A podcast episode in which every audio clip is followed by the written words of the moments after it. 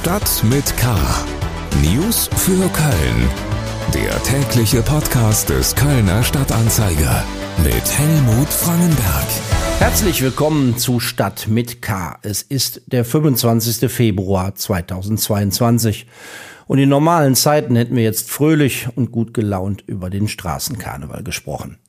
Der Krieg in der Ukraine überlagert nun natürlich alles. Die Entrüstung und das Unverständnis über das, was der russische Präsident in Gang gebracht hat, ist groß. Das sagte heute der Kölner SPD-Politiker und Gesundheitsminister Karl Lauterbach in Berlin. Die Welt hat wirklich Besseres zu tun, als sich mit den Großmachtfantasien von Putin zu beschäftigen. Wir müssen den Klimawandel bekämpfen, wir müssen die Pandemie bekämpfen, wir müssen neue Pandemien verhindern.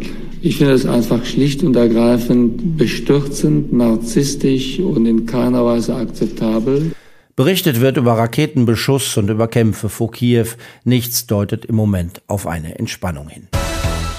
Heute in Stadt mit K, Krieg und Karneval kann man das Leben feiern, wenn andernorts Menschen sterben. Protest auf der Straße, der Rosenmontagszug wird zur Demonstration. Flucht und Vertreibung. Die Stadt bereitet sich auf Flüchtlinge aus der Ukraine vor. Schlagzeilen. Das Kölner Landgericht hat einen katholischen Pfarrer wegen sexuellen Kindesmissbrauchs zu zwölf Jahren Haft verurteilt.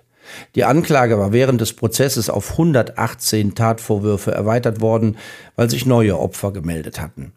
Obwohl den Verantwortlichen des Erzbistums Köln immer wieder Vorwürfe und Gerüchte gegen den Pfarrer zugetragen wurden, erhielt er stets aufs Neue die Gelegenheit, mit Kindern allein zu sein. Amtsträger des Erzbistums Köln haben in dem Prozess jede Mitverantwortung bestritten. Weiberfastnacht war es weitgehend ruhig und aus Sicht der Ordnungskräfte entspannt. Es seien weit weniger Menschen als in den Jahren vor Corona unterwegs gewesen, bilanziert die Stadt. Voll sei es lediglich im Bereich der Zülpicher Straße gewesen. Bei der Überprüfung von Lokalen auf die Einhaltung der verschärften Corona-Zugangsregeln habe es keine einzige Beanstandung gegeben. Insgesamt seien 62 Gastronomiebetriebe überprüft worden. Bei einem Einsatz des Ordnungsamtes im Studentenviertel ist ein Mitarbeiter der Stadt schwer und zwei weitere Mitarbeiter leicht verletzt worden. Mehrere Frauen hatten um Hilfe gebeten, weil sie sich sexuell belästigt fühlten. Der Beschuldigte prügelte auf die Ordnungskräfte ein, eines seiner Opfer musste ins Krankenhaus. Die Stimmungslage an Weiberfastnacht aber auch jetzt ist angesichts der Entwicklung in der Ukraine kompliziert. Zahlreiche Karnevalsveranstaltungen sind abgesagt worden, andere finden jedoch statt. Der Karneval zeigt, was er kann und welche Kraft er auch in sehr ernsten Lagen entwickeln kann. Wir kommen zu den Themen, über die wir ausführlicher sprechen. Fastelavend. Als Reaktion auf den Krieg in der Ukraine wird aus dem eigentlich ja abgesagten Kölner Rosenmontagszug durch die Innenstadt nun eine Friedensdemonstration. Die Route, die der Zug in einem normalen Jahr gegangen wäre, ist von Kölns Karnevalisten als Demo-Route für Montag bei der Polizei angemeldet worden. Man zieht vom Klodwigplatz zum Dom. Die Initiativen Köln stellt sich quer und die AGA Schuh rufen zusammen mit dem Festkomitee dazu auf, mitzumachen. Es könnte ein Protestzug werden, wie ihn die Stadt noch nie erlebt hat.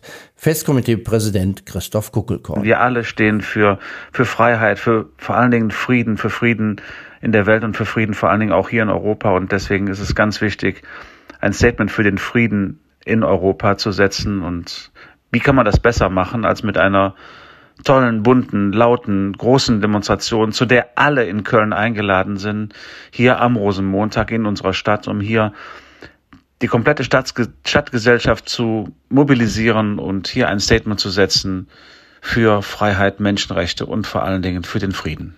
Um 10 Uhr am Rosenmontag geht es am Klodwigplatz mit einer kleinen Kundgebung los.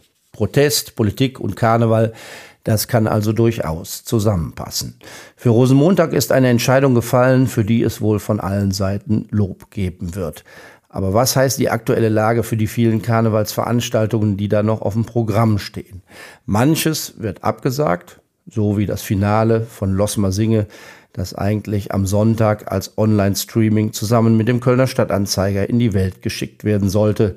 Das würde nicht mehr passen. Andere Veranstalter ändern ihr Programm. So zum Beispiel die Freunde und Förderer des kölnischen Brauchtums. Die sind für den alljährlichen Sternmarsch verantwortlich, diese wunderschöne, stimmungsvolle Veranstaltung, die traditionell am Karnevalsfreitag stattfindet. In diesem Jahr gab es wegen Corona ohnehin schon verschiedene Veränderungen. Jetzt haben die Verantwortlichen noch einmal intensiv diskutiert und alles abgewogen.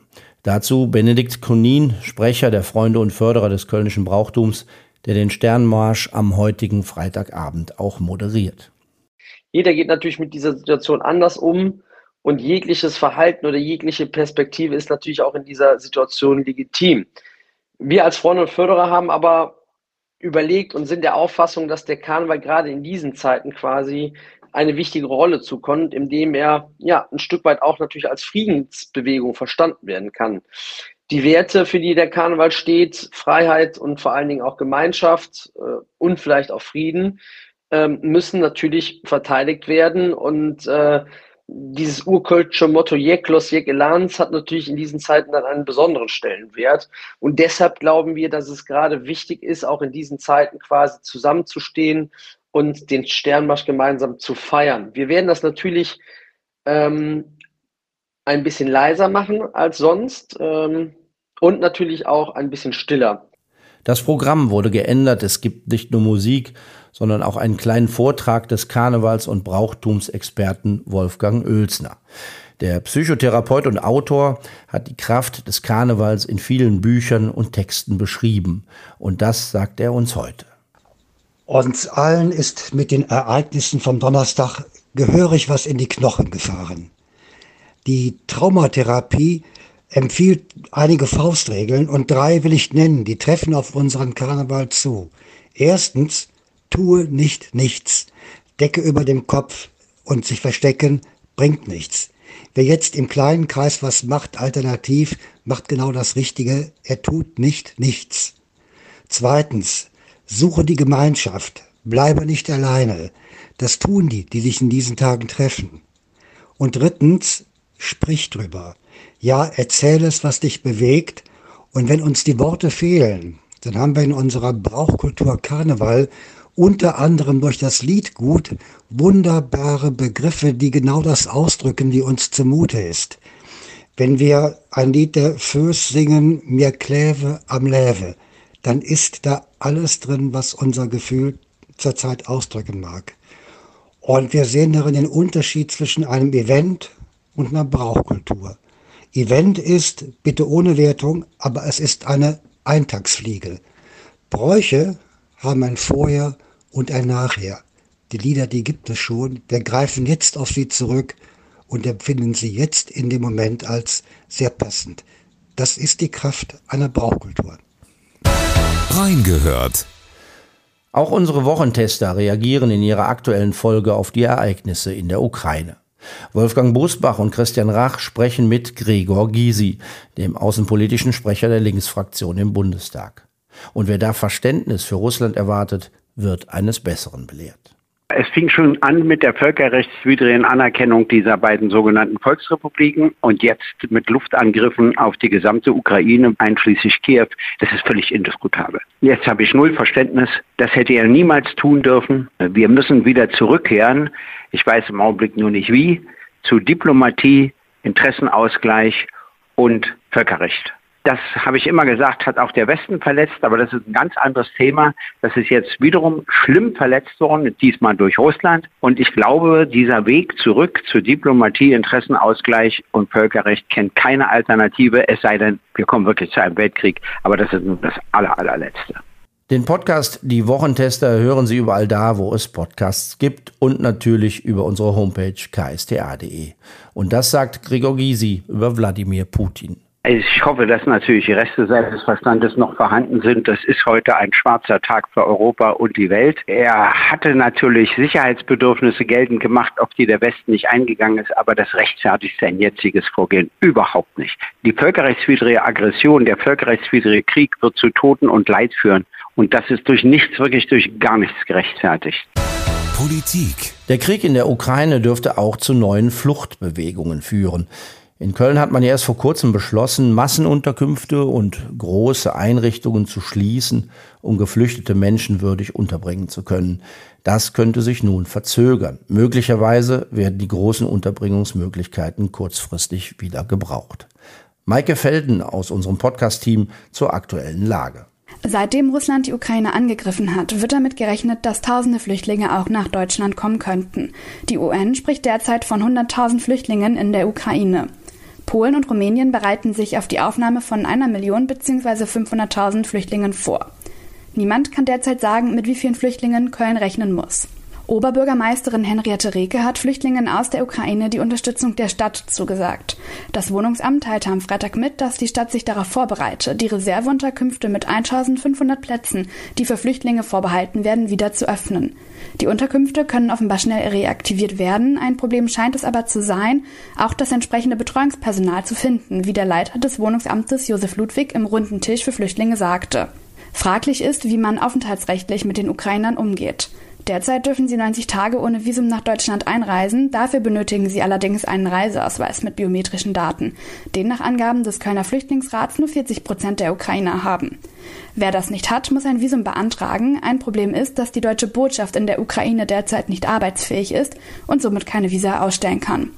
Fraglich ist auch, was passiert, wenn die 90 Tage rum sind. Das Ausländeramt signalisiert, dass man unbürokratisch eine Verlängerung akzeptieren könne. Gesprächsbedarf gibt es aber auch beim Thema Unterhalt, für den die Geflüchteten eigentlich selber aufkommen müssen. Möglich wäre, dass Ukrainer einen Asylantrag stellen oder subsidiären Schutz, ähnlich wie Menschen, die aus Syrien geflohen sind. Allerdings müssten sie nachweisen, dass sie wie in Syrien als Zivilpersonen vom Krieg bedroht sind. Alle Infos zur Entwicklung in der Ukraine finden Sie auch auf ksda.de. Wir haben einen Live-Ticker eingerichtet. Hier erfahren Sie auch, was man tun kann, wenn man helfen oder auch nur seine Meinung sagen möchte. Zum Beispiel bei der großen Friedensdemo am Rosenmontag. Das war's für heute. Die Zeiten sind schwierig, denn zu allem kommt ja auch noch Corona. Der Moderator dieser Sendung grüßt Sie aus der häuslichen Corona-Quarantäne. Das macht alles wenig Spaß. Trotzdem, ich bleibe dabei, Krisen bekämpft man nicht mit Trübsal und Angst, man braucht viel mehr Mut und Lebensfreude. Und in diesem Sinne kann man auch guten Gewissens und ganz bewusst in diesen Tagen ein leises Alarv rufen. Mein Name ist Helmut Frankenberg. Machen Sie es gut. Tschüss. Stadt mit K. News für Köln. Der tägliche Podcast.